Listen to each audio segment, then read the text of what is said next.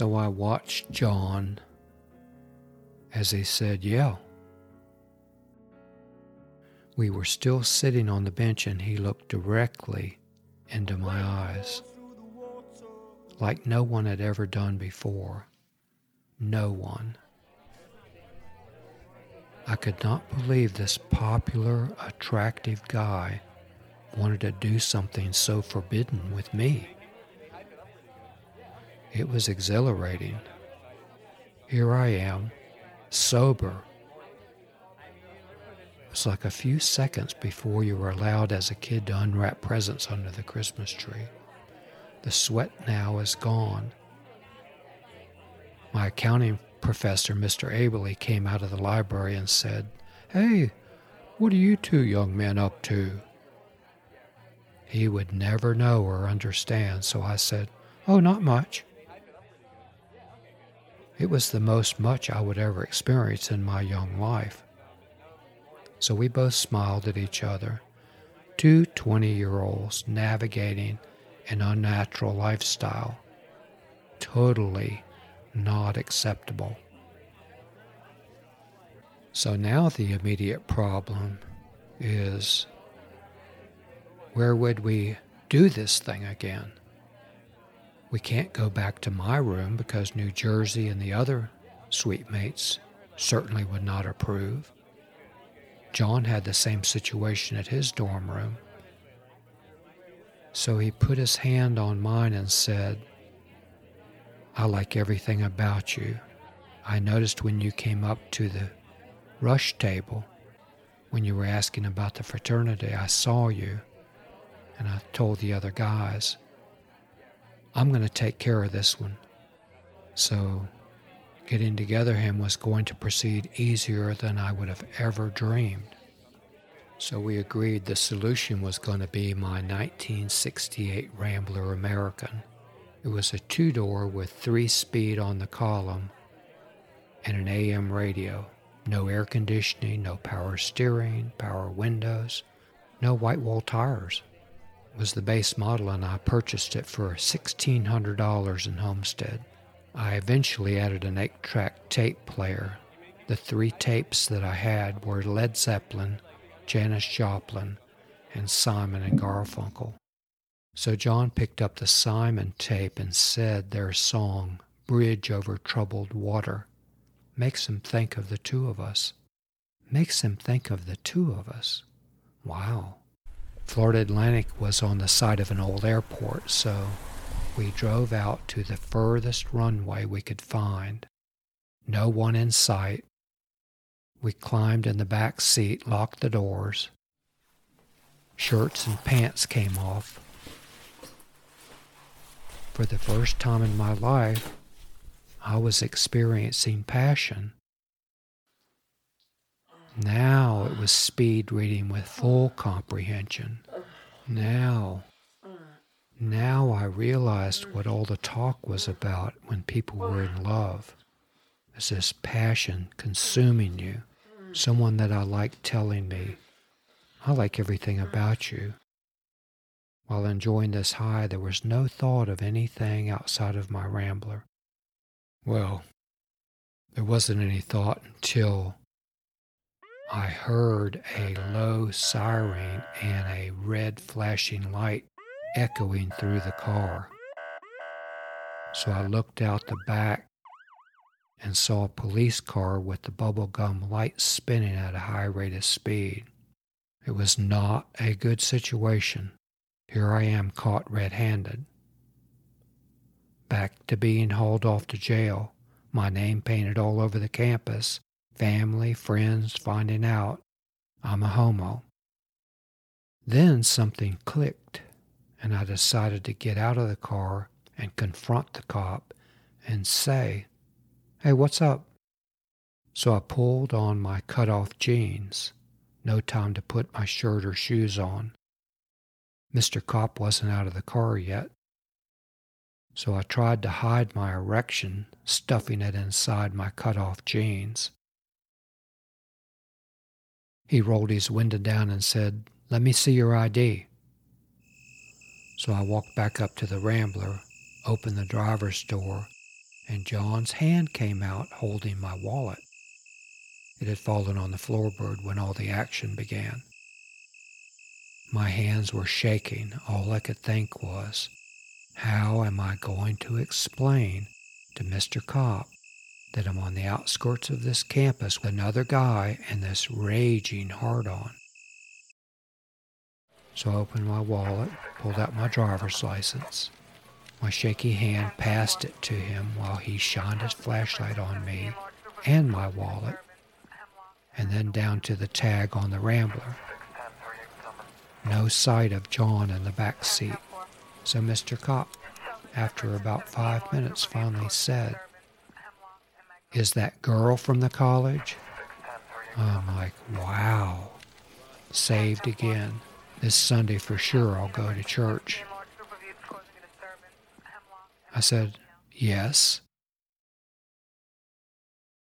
He said, Don't ever let me catch you out here again. It's way too dangerous. And I said, No worries, officer. Thank you. Have a good night. So I didn't tell John right away that Mr. Kopp asked, Is the girl from the college?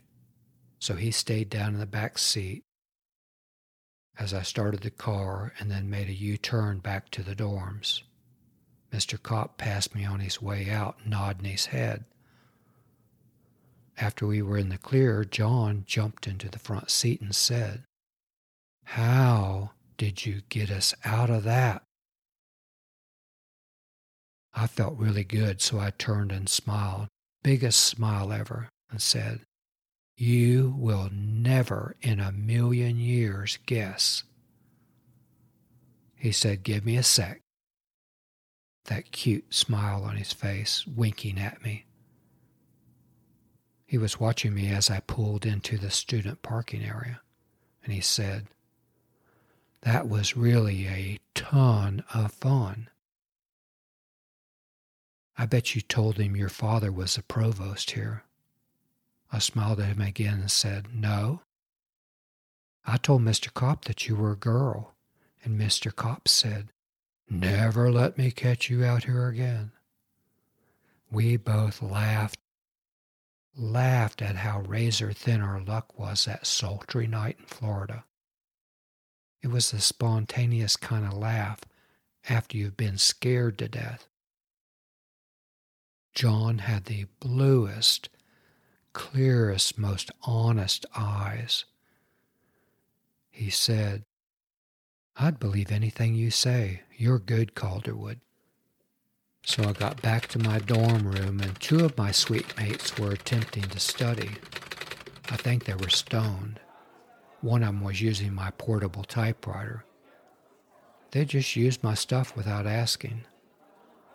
Elsa had purchased it for me with green stamps, and it was electric. Tim said, Did you get everything straight with John? So it caught me off guard. Did they think something was off because John had called me nine times? I said, Oh, yeah, everything's fine. He just wanted to let me know the fraternity wants me to join up with them.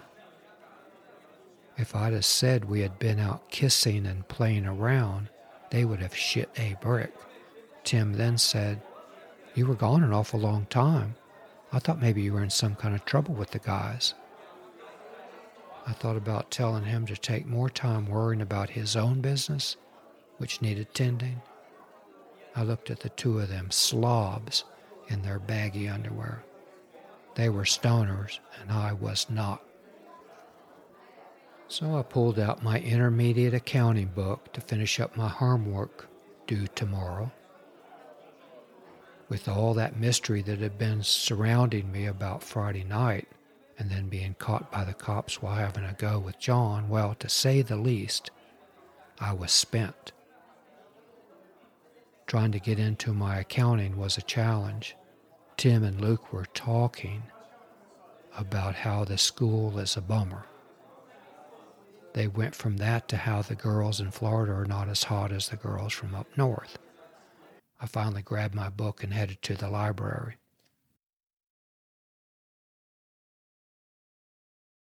By midnight, I was back in my room. Mr. New Jersey was sound asleep and snoring. He needed a good bath. I can't wait for him to head out so I can have the room to myself. Made me think that maybe John could move into my room. That would be awesome. I only slept about two hours. My mind swirled around all the events since Friday night. I didn't know much about John. He was from Miami. He was in the seminary for a few years, and now a senior working on a degree in history.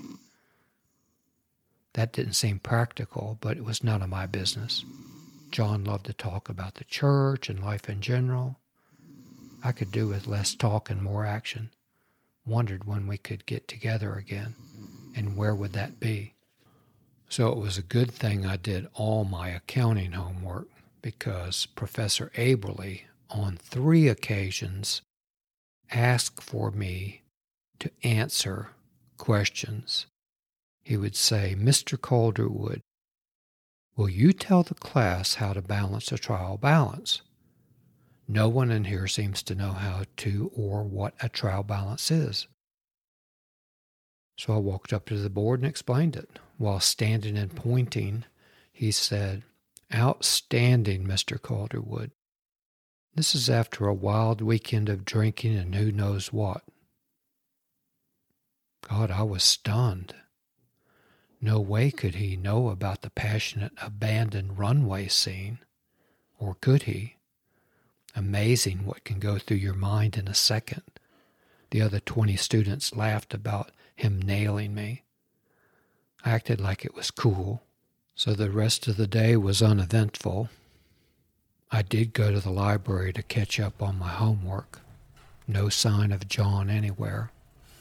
While I was in the library, I went to the card catalog and researched homosexual to see what I could find.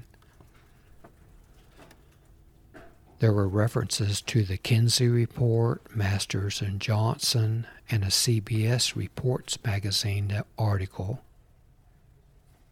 And the Kinsey Report was called Sexual Behavior in the Human Male. He stated that 10% of the male population was a homo. That meant two people in my accounting class were homos. I wonder who the other one was. It'd really be funny if it was Mr. Aberly. Kind of nice to know how the odds are stacked against you. Another fun fact was Kinsey was a zoologist. The American Psychiatric Association classified homosexuality as a psychological disorder. Was too much to read in one sitting. According to the experts, I had a disorder. So I headed back to my dorm, hoping and praying to maybe run across John. Once reaching my room, there was a cloud of smoke coming out of the next bedroom. Turned out they were having a pot party.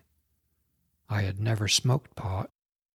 So Tim said, Calderwood, get in here. We got to loosen you up. Mr. New Jersey was splayed out on the floor. Tim handed me the joint and I inhaled. And as I did, I wondered, is something going to happen? Which it didn't. The other six guys were busy talking at the same time. Made no sense to me. A few minutes later, Tim passed the joint to me again. Nothing happened. He said, relax and stop thinking. It was easier said than done. They didn't know what I was going through. So I went to my bedroom and crashed. A little while later, I woke up starving. I would find out later I was experiencing the munchies. So I took a quick shower and decided to head down to the Student Union building to get something to eat and watch Laugh-In. Maybe John would be there. It would be great to see him, even though I couldn't be with him. So when I walked in, there was John with two attractive girls. Looked like he was having a great time. Here's the same guy that had his tongue down my throat. It made me nervous and envious. He signaled me to go over, sit on the couch where they were sitting, patting his hand on the seat next to him. Two girls were sitting there looking up. John said, I've been waiting to catch up with you. I want to introduce you to Bonnie. She thinks you're cute. Bonnie was a cute girl, long black hair, legs, great smile. Really did nothing for me. John was all I wanted. How do I haul him out to the car? What is he doing with these girls? So Laugh-In had started, and about 20 of us gathered around the television to watch. I started thinking about the 10% again. One or two of the Laugh-In characters must be a homo. Tried to figure out who that could be. And there had to be another homo in this group, which I guess is John, even though he's denying it. Then John whispered in my ear and asked if I was interested in going out with Bonnie. I said, I guess. Why? He said, Oh, we could double date. It'd be just fantastic. Are you up for it?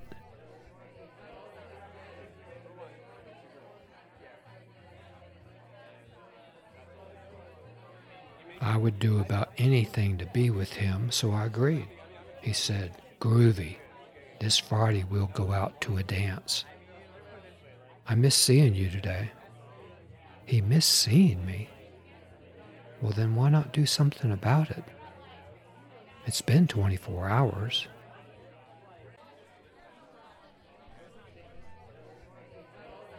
So I chatted with John, Bonnie, and Gloria. Bonnie would not shut up.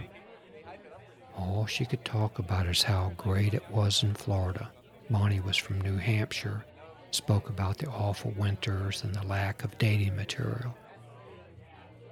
She also told me that John told her all about me and that we'd be a perfect match. I guess the thing we had in common is that we like guys, hot guys. I had a major traffic jam in my head. What in the hell is going on? So I told the three of them I had to get back to smoke some pot with my suite mates. They laughed, thinking I was kidding.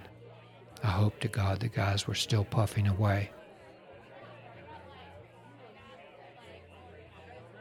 So I reached my room and the guys were out cold for the night.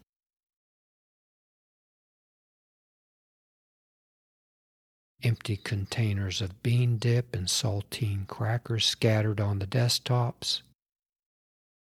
I opened up my business law book to attempt some study time. I was still thinking about Professor Aberly and what he knew about Friday night. About that time, the phone rang and I grabbed it before the third ring. And it was John, and he said, we need to meet. Told him, I'm studying. He said, No, this is important. Meet me in front of the library. It was bordering on demanding. Was he pissed because I told Mr. Kopp he was a girl?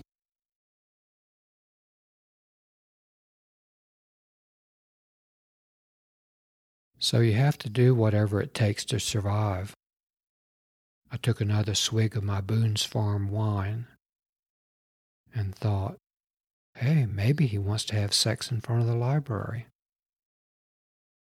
Considering how head over heels I was for him, I'd do it.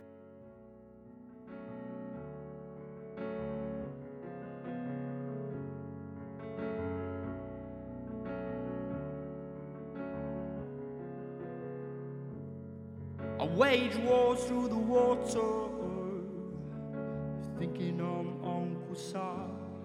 I'm trying to make could live it all. I'm just a working man, and oh, my lord, it says I can't get no sleep, can't get no rest. The beauty you've lost just throw me into the fire. So get on your knees and say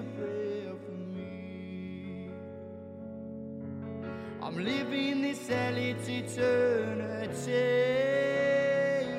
Cause I can't breathe. I can't get no relief.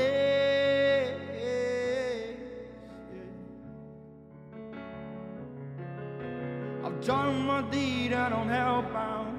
I can't see my lover around no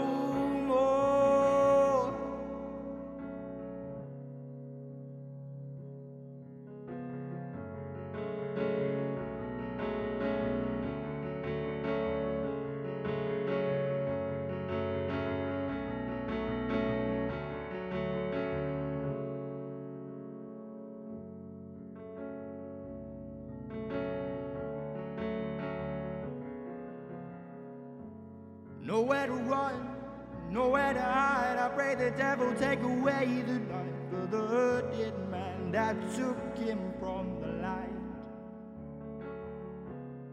He was an innocent man working on a bridge, and the devil sent a soul to make sure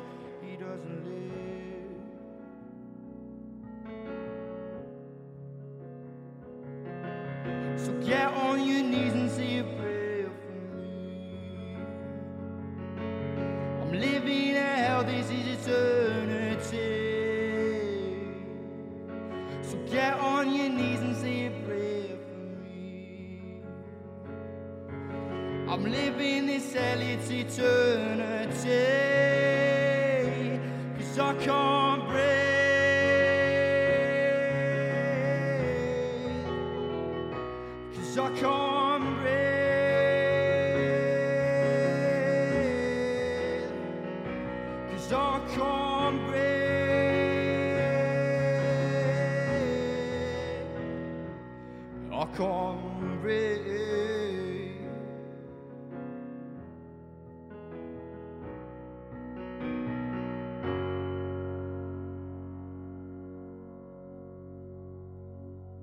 This is episode 2 of 15 of Navigating Muddy Waters.